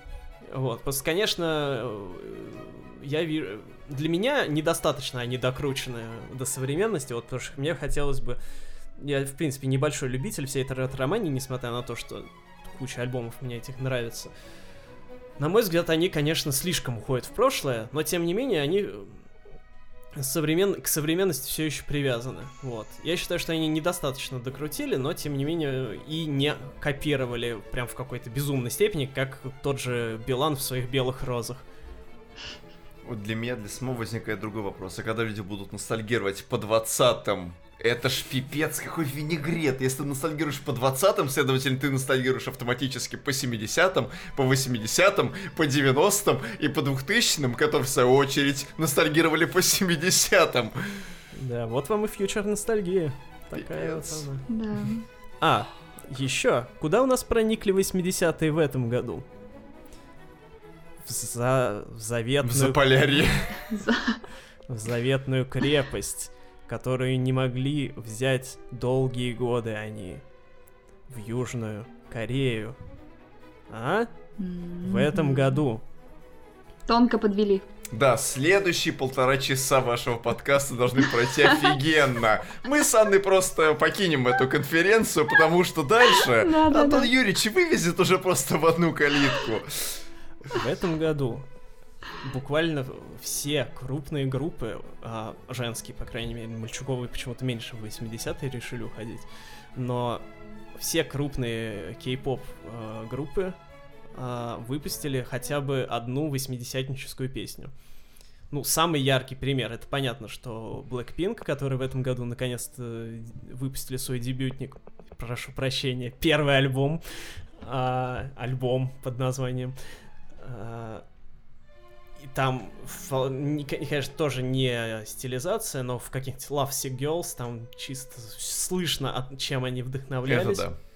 И э, это просто весьма интересно в том плане, что у кей-поп это более-менее какой-то свой звук сформировался, вот такой, он тоже вдохновлен, естественно, кей-поп, он вдохновлен тем же западным звучанием, но скорее м, 90-х, то есть кей-поп когда у нас возник? В 90-е, вот, то есть первое поколение кей-поп, оно копировало в целом западную музыку 90-х. Потом в 2000-е оно э, там уже начало чуть больше в своем соке вариться, там и третье поколение, в 2010-х, а там уже рэп начал э, туда замешиваться, то есть вот там Blackpink и BTS, у них, ну, рэп сильную весьма играет роль, как и, в принципе, на Западе он в это время начал играть. 80-е докатились только сейчас туда. То есть, э, конечно, могли быть там э, раньше какие-то отдельные элементы туда-сюда, но вот чтоб прям ты включал песню, слушай, да, это 80-е. Такого уже не было никогда в кей-попе, насколько я помню. И то есть вот последнюю, последнюю цитадель просто уже сломали. Мгм. Вот. А, Конечно, с гигантским запозданием, но это просто к вопросу о том, что мы вот думаем, что у нас, как поздно 80-е появились, да? Не так поздно, бывает и еще позже. Вот, ну и э, в целом, э, что касается кей-попа в этом году, естественно, он, а, о, э, 20 год нам запомнится как год победы э, корейской волны в плане музыки, потому что, ну, в кино она давно победила, в еде, ну, тоже в целом, в косметике там вообще все отлично. Вот. А в музыке, несмотря на то, что там, ну, много групп уже давно и популярны и известны, но именно в этом году BTS там просто вообще взрывали все подряд в Америке. А, не дома, к счастью, а, а чарты. А, там, и, вот в- два у нас популярных а, клипа в, в тройке Ютуба среди самых популярных клипов это, это кей-поп, это песня одна BTS, а одна Blackpink. А третья это вот, ну, которую я первый э, называл, Future. Вот, у них, конечно, не по миллиарду просмотров у BTS и у Blackpink, у них там по 700 тысяч, ой, господи, 700 миллионов, а, но все равно показатель хороший. Вот, и э, Blackpink тоже в этом году в Америку очень хорошо так влились, и тоже по чартам себя хорошо показали, не так хорошо, как Blackpink, конечно.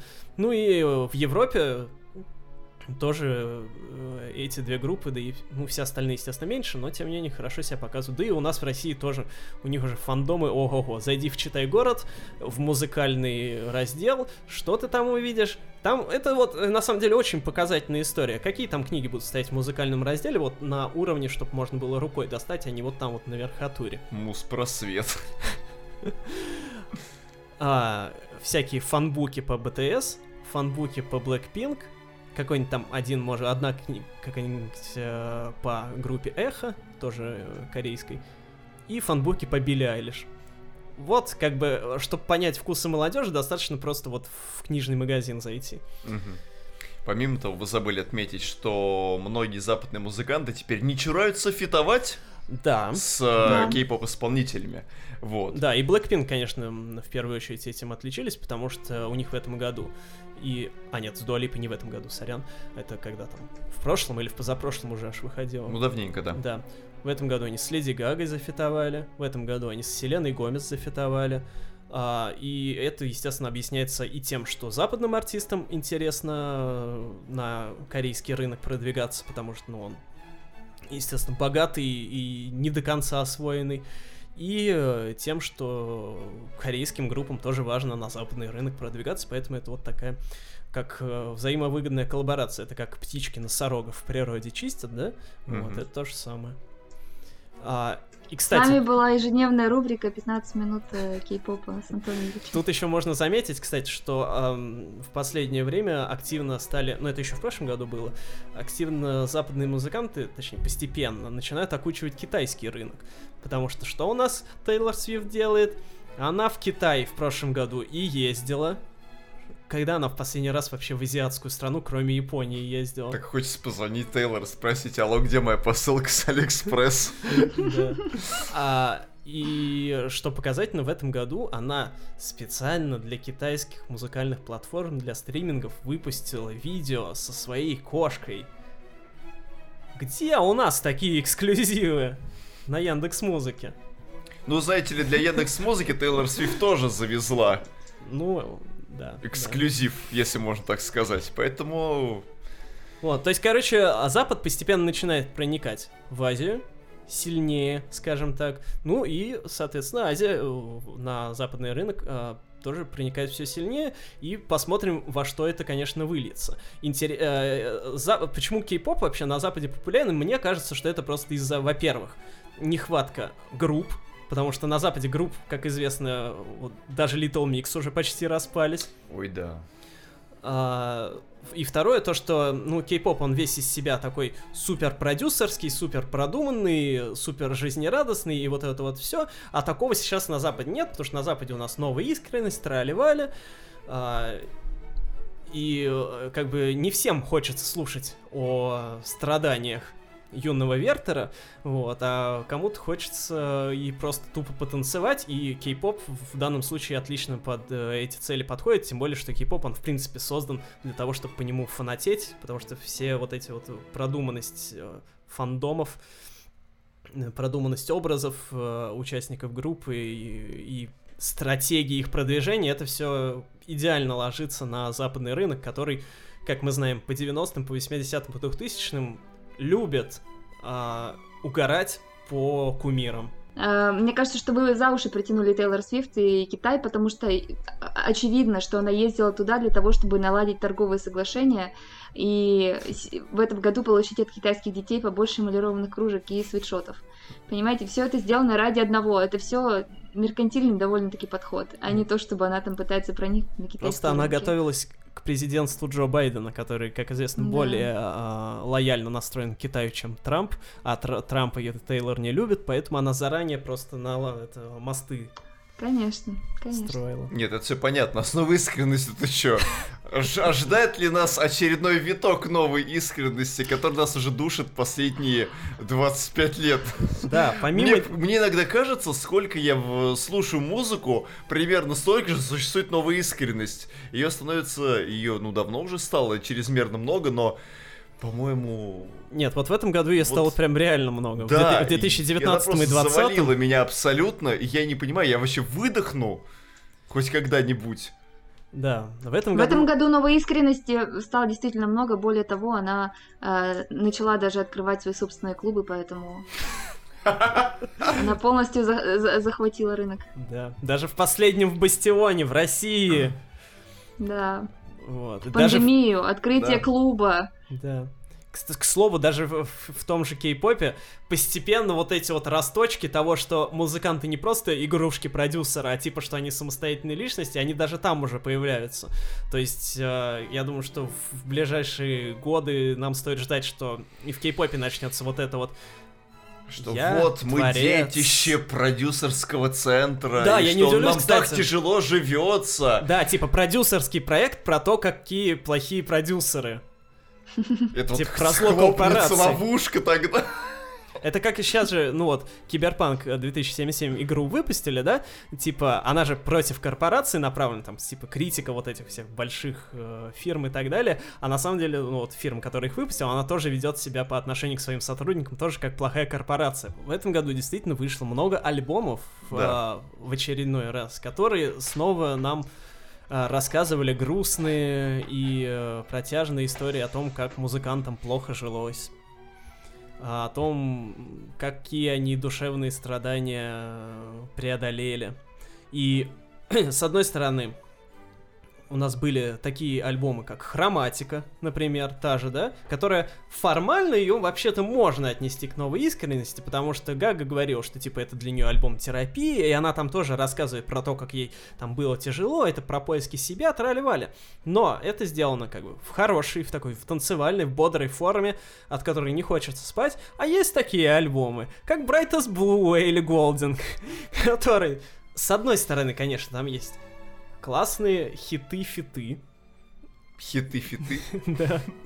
Но с другой стороны, это настолько однообразные творения, и у Элли Голдинг и в целом подобные вещи, что ну, просто, ну вот, ну зачем ты нам рассказываешь эту историю? Нам, может, не так интересно, ты лучше танцпол нам зажги. Вот, и да, касаясь конца, тоже уже мы обсуждали в предыдущем подкасте, что Тейлор, которая все эти годы тоже рассказывала нам личные истории о том, как ей живется, внезапно перешла на несколько другой формат и начала рассказывать чуть более отвлеченные истории. То есть в ее творчестве появилось больше песен, которые говорят не про нее, а про просто каких-то рандомных персонажей, которые... Ей просто пришла история в голову, как какому-нибудь сценаристу фильма, да, и она вот ее воплотила в жизнь. Возможно, там есть какие-то отсылки к ее жизни, а возможно и нет. Это уже как бы нам судить. И я лично надеюсь, что вот именно вот ее два альбома «Фольклор» и «Эвермор», они определят лицо 20-х, то есть, когда музыка станет более э, нарративной в том плане, что будет рассказывать не про вот себя, да, а нарративный в плане рассказа о ком-то. То есть будут какие-то такие художественные произведения более классические, не автобиографичные, а просто об отвлеченных персонажах. А эти отвлеченные персонажи, ну, как-то могут быть, конечно, вдохли... вдохновлены и личной историей музыканта. На прямой связи Город Реутов наш регулярный э, репортер Анна Мурашова. Анна, добрый вечер. Да-да-да. Добрый, добрый вечер. А, вам есть что сказать по поводу новой искренности? Я жду, когда она скорее закончится. Вы искренне это этого всё... желаете? Да, я желаю этого по-новому и очень искренне. А, спасибо за комментарий, Анна. А мы продолжаем наш 49-й э, выпуск подкаста. И тут мне еще кажется, что вот а, то, что диско именно в этом году, как а, форма музыки возникла, это довольно показательно, потому что как диско вообще возникало изначально, да, оно было музыкой угнетенных, так сказать, там студия 54, все дела, а, то есть там а, афроамериканское население подвергалось, когда там, в 70-х, да, соответственно, так или иначе гонением, а, и, ну, не только афро, там, в том числе ЛГБТ-сообщество тоже, и оно вот, вот все гонимые, они объединялись в одном, и диско стало их, так сказать, музыкой свободы. Музыкой протеста. Музыкой да. протеста, да. А сейчас, а, конечно, диско таким вот социально-политическим а, моментом не очень обладает, наверное, ну потому что вот из всех дискозаписей, которые выходили, у них политического подтекста особо нет. Вот. А, но а, а, они, а могли бы подвязать, между прочим, к Black Lives Matter? Ну, кстати, да, это было бы вообще еще больше куша словили. Вот, и возникла диско сегодня именно вот как на контрасте с а, вот этими вот самыми личными альбомами. А, несмотря на то, что наверное, оно не было там у Дуалипы, а вот я сделаю не как у Элли Голдинг или у, у Кайли Минок тоже вряд ли были такие мысли, но это все бессознательно путешествует, так сказать, в мире, оно в воздухе витает, как говорится, да, и поэтому Возможно, вот создатели этих альбомов, они почувствовали, что э, созрел какой-то запрос на более танцевальную музыку. И еще более удачно сложилось то, что такая вот музыка, которая в свое время освещала сложную ситуацию у некоторых слоев населения. Сегодня она освещает э, сложную ситуацию у всех. То есть, когда э, коронавирус сделал сложную музыку для всех. Опять же, естественно, это не случайно. Никто не знал, э, когда эти альбомы нач- начали записываться, что так будет. Но ирония судьбы, как говорится, с легким паром. То есть вы хотите сказать, что диско стала музыкой объединения? Фактически, в это, оно не то, что объединение, а музыкой вдохновения, Объединение, вдохновения, освобождение. надежды. Да, скажем так, эта Надежда. музыка стала Мгм. чем-то другим. Она стала отличной от всего того, и она стала наконец-то отвечать потребностям, которые были заложены глубоко в каждом из нас. Может быть, мы, конечно, и хотим порыдать, там, помотать сопли на кулак, но плясать и радоваться нам хочется больше. Э, Тут я вспомнил историю с арт-попом, который был во многом который стоял в противовес всему тому, что тогда выходило параллельно с той пластинкой Леди Гаги, ведь арт-поп, он тоже был весь такой веселый, замечательный, задорный, просто э, последняя вечеринка года. А в это же самое время, по сути, стартовала вот эта вот активная, массивная бомбардировка новой искренностью. И во многом тогда именно из-за этого пластинка Гаги, она и осталась незамеченной, недопонятой и все прочее. Можно сказать, что тогда э, мисс Джерманота уже была провозвестником того, что над вот этими соплями должно быть некоторое розовое облако, свесив ноги с которого вниз, можно всех поплевывать и пританцовывать. Хочу напомнить, что пластинки арт-поп не существует. Да, Да, как, извините, пожалуйста, мы вырежем эту часть из подкаста. да, как говорила Леди Гага, I don't remember art pop. Да. Она просто, наверное, ходит сейчас по всей Америке, и пока они заперты в своих границах, ходит с этим вот прибором из людей в черном, и все, И все стирает у каждого, да. Мне даже хочется зайти на Википедию, редактировать статью и удалить из дискографии арт-поп. Да. Если что не помните создатель, то его никто не должен знать. Есть еще один очень важный тренд, про который все забыли в этом году, наверное, но он просто так же лежит на поверхности, как и увлечение м, диско-музыкой всеми вокруг. Это то, что музыка стала выходить внезапно, целыми альбомами. Вспомните, все вот здесь собрались фанаты Тейлор Свифт за приличным стажем и всем прочим. Все же примерно помнят, что случилось с каждым из нас, когда вышел фольклор. Точнее, когда появился анонс фольклора. Да какой анонс фольклора? Нас просто поставили перед фактом. Нет, ладно, фольклора. Что Когда Эвермор был, вот это вот уже... Ну, Хотя а я когда не знаю, у я Арианы Гранде удивился. выходили позиции, она же ведь тоже просто написала в Твиттере, «Эй, Ребзя, ну, у меня выходит новый альбом». Чё? Да. Нормально так, да? А где синглы, где вот промо, где э, предрелиз, релиз, синглы, э, альбом, следующий синглы тур, где это все? Вообще не было ничего. Хорошо. музыка А просто у кого стала. еще?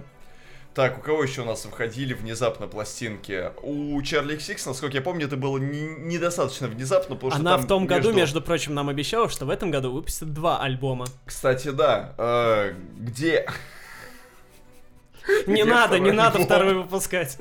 А прикиньте, он внезапно выпустит на следующей неделе. Что вы будете Кстати, делать? у нее же в том году в конце декабря выходил альбом. Или нет, или в ноябре. В ноябре у нее выходил, по-моему. Это вы про Чарли? Да, да, да, да. Ну, кстати, да. Он тоже был такой достаточно прям взбалмошный и появился фактически из ниоткуда. Вот. У Авы Макс внезапно вышел альбом, О, потому да. что никто не ждал, что у Авы Макс в принципе может выходить альбом. Это точно. Вот.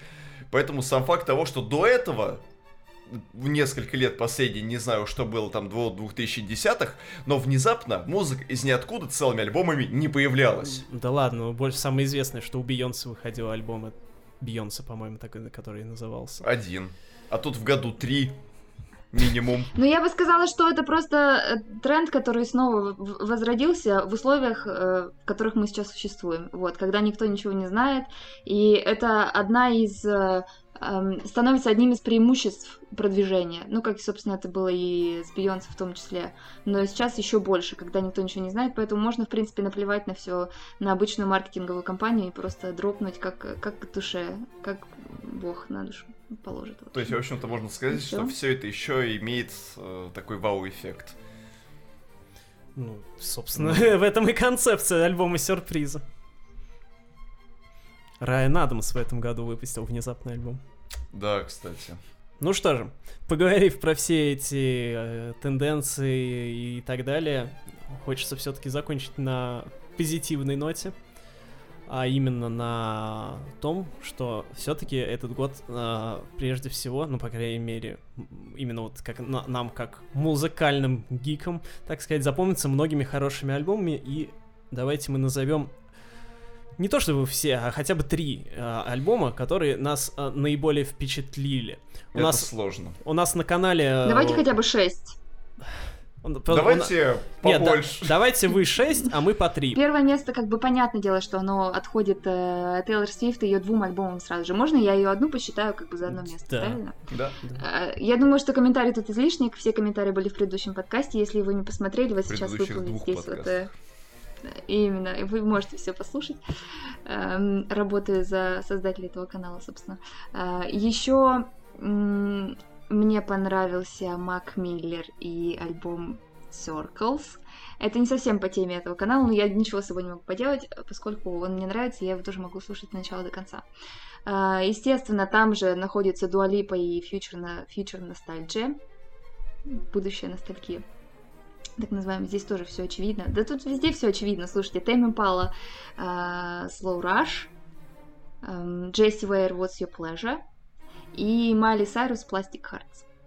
Вот. Это основные шесть альбомов, которые я могу включить и не скипать там треки, просто полностью погрузиться, которые связаны между собой, которые круто звучат, у которых есть свой стиль, свое направление, и, в общем, да, Хорошо, а можно спросить, а этот самый альбом Джесси Уэр, э, он с овертаймом или без?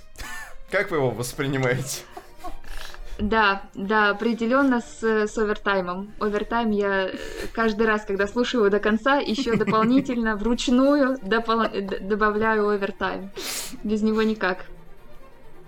Антон Юрьевич, у вас что, как с альбомами? А, ну, Тейлор я называть не буду, потому что тут как бы все понятно, да?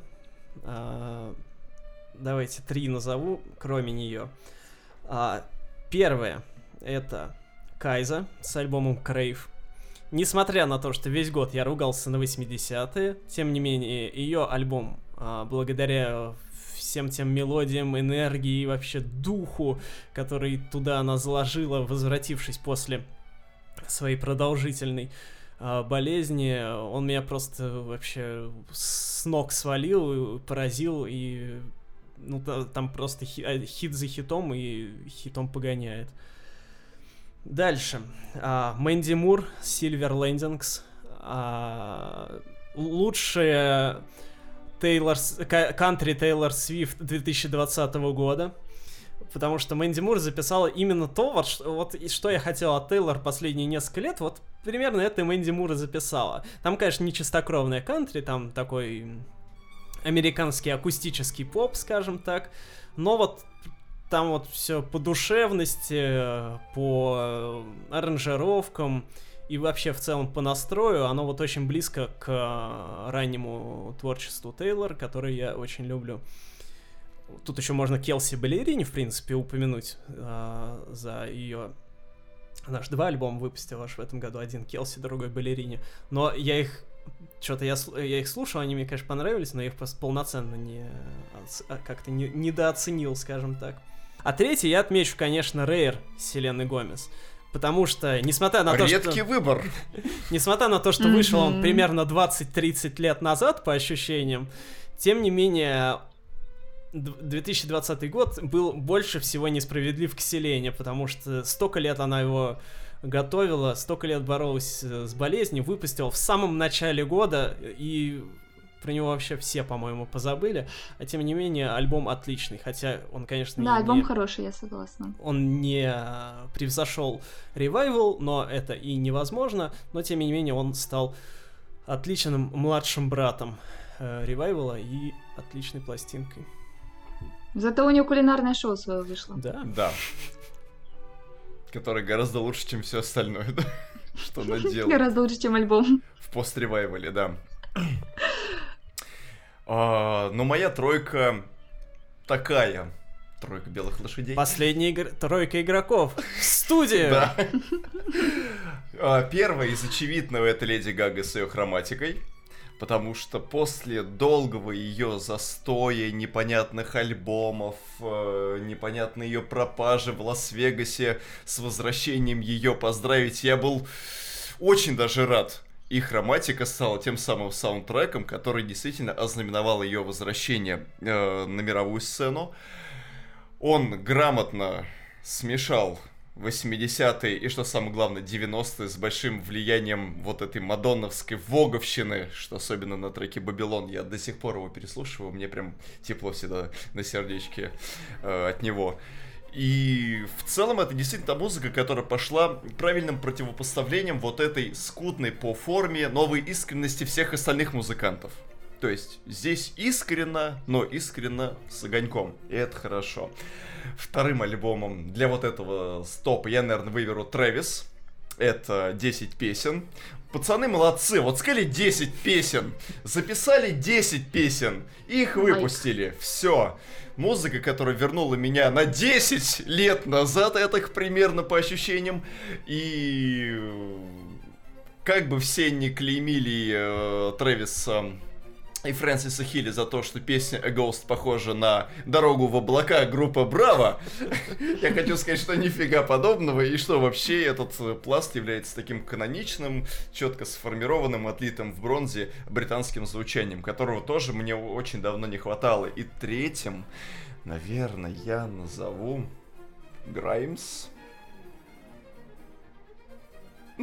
Граймс? Не буду это комментировать. Граймс и ее Я тоже отказываюсь это комментировать. Многогранный, словный, смешивающий в себе все. И как бы вы не любили Art Angels, Art Angels хуже, чем Мисс Антропоцен. Потому что Миссис Антропоцен сочетает в себе все то, за что я люблю музыку в последние годы. Это и инди-звучание, это и деформированная электроника, это и попытки в нью метал. То есть все здесь хорошо. И из песни там слов не выкинуть. Вот. А более подробную рецензию на альбом Мисс Антропоцен, да еще и в бинауральном звуке, вы можете посмотреть на нашем канале и офигеть от этого. Вот. До сих пор, кстати, мечтаю приобрести себе Мисс Антропоцен все-таки на пластиночке, чтобы он у меня был. Была возможность купить э, в Джуна на розовой пластинке за 12 фунтов, но я упустил. Так что всем любителям э, руин музыкальных я прям настоятельно этот альбом рекомендую. И да, это одна из главных пластинок года уходящего. А что это вы комментировать не хотите? Вам что, плохого Грайм, что ли, что-то сделала? Да. Как Элли Голдинг примерно. Да. Про Элли Голдинг я тоже отказываюсь комментировать. Но в другом ключе, да? Да. Ну что же, подошел к концу наш подкаст, подошел к концу год. Надеюсь, вы были довольны, как он прошел. И подкаст, и год? Да. Пишите в комментариях, что вам запомнилось в этом году, какие у вас были разочарования или наоборот приобретения, какие у вас любимые пластинки, какие концерты вы посетили в этом году, как вам онлайн-концерты, скучаете ли вы по офлайн концертам, скучаете ли вы по кей-попу и как вам альбом Bright is Blue или Golding? Да, и там же пишите про новый альбом Grimes Miss Антропоцен и какой уровень антител к коронавирусу в вашей крови был найден. А с вами были Грустный и Александр Котеночкин. А также Анна Мурашова, наш специальный корреспондент из Московской области. А также автор телеканала Something About Music ссылку на которую мы оставим в комментариях, кстати, чтобы люди Между подписывались. прочим, да. Да. Ну и вы тоже на нас подписывайтесь, если где-то не подписаны по сей день. Да. Спасибо всем, кто слушал нас в этом году. Да, постараемся в следующем году вас не раздражать. Или раздражать еще Спасибо сильнее. всем, кто, Посмотрим, кто оставляет пойдет. комментарии. Ну, Я сегодня ус- прочитала очень длинный комментарий про, про Evermore, и он согрел сердечко. Так что пишите больше комментариев, даже- ставьте лайки. Я даже думаю, кто является подкаст. автором этого комментария. Да, ждем подробный список э, альбомов года от Алины Трав с э, комментарием по каждому из них. И ото всех остальных, естественно, не филоньте. Чем больше вы оставите Всех с наступающим Новым годом! Да.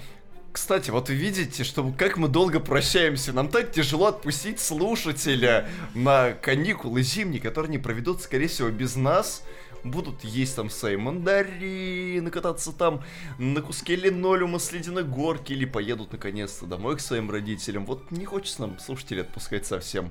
Я надеюсь, э, сядем в, э, если вы сядете в электричку до Новоподрезкова, наш подкаст скрасит вам эти 13 часов жизни, а также все предыдущие 48.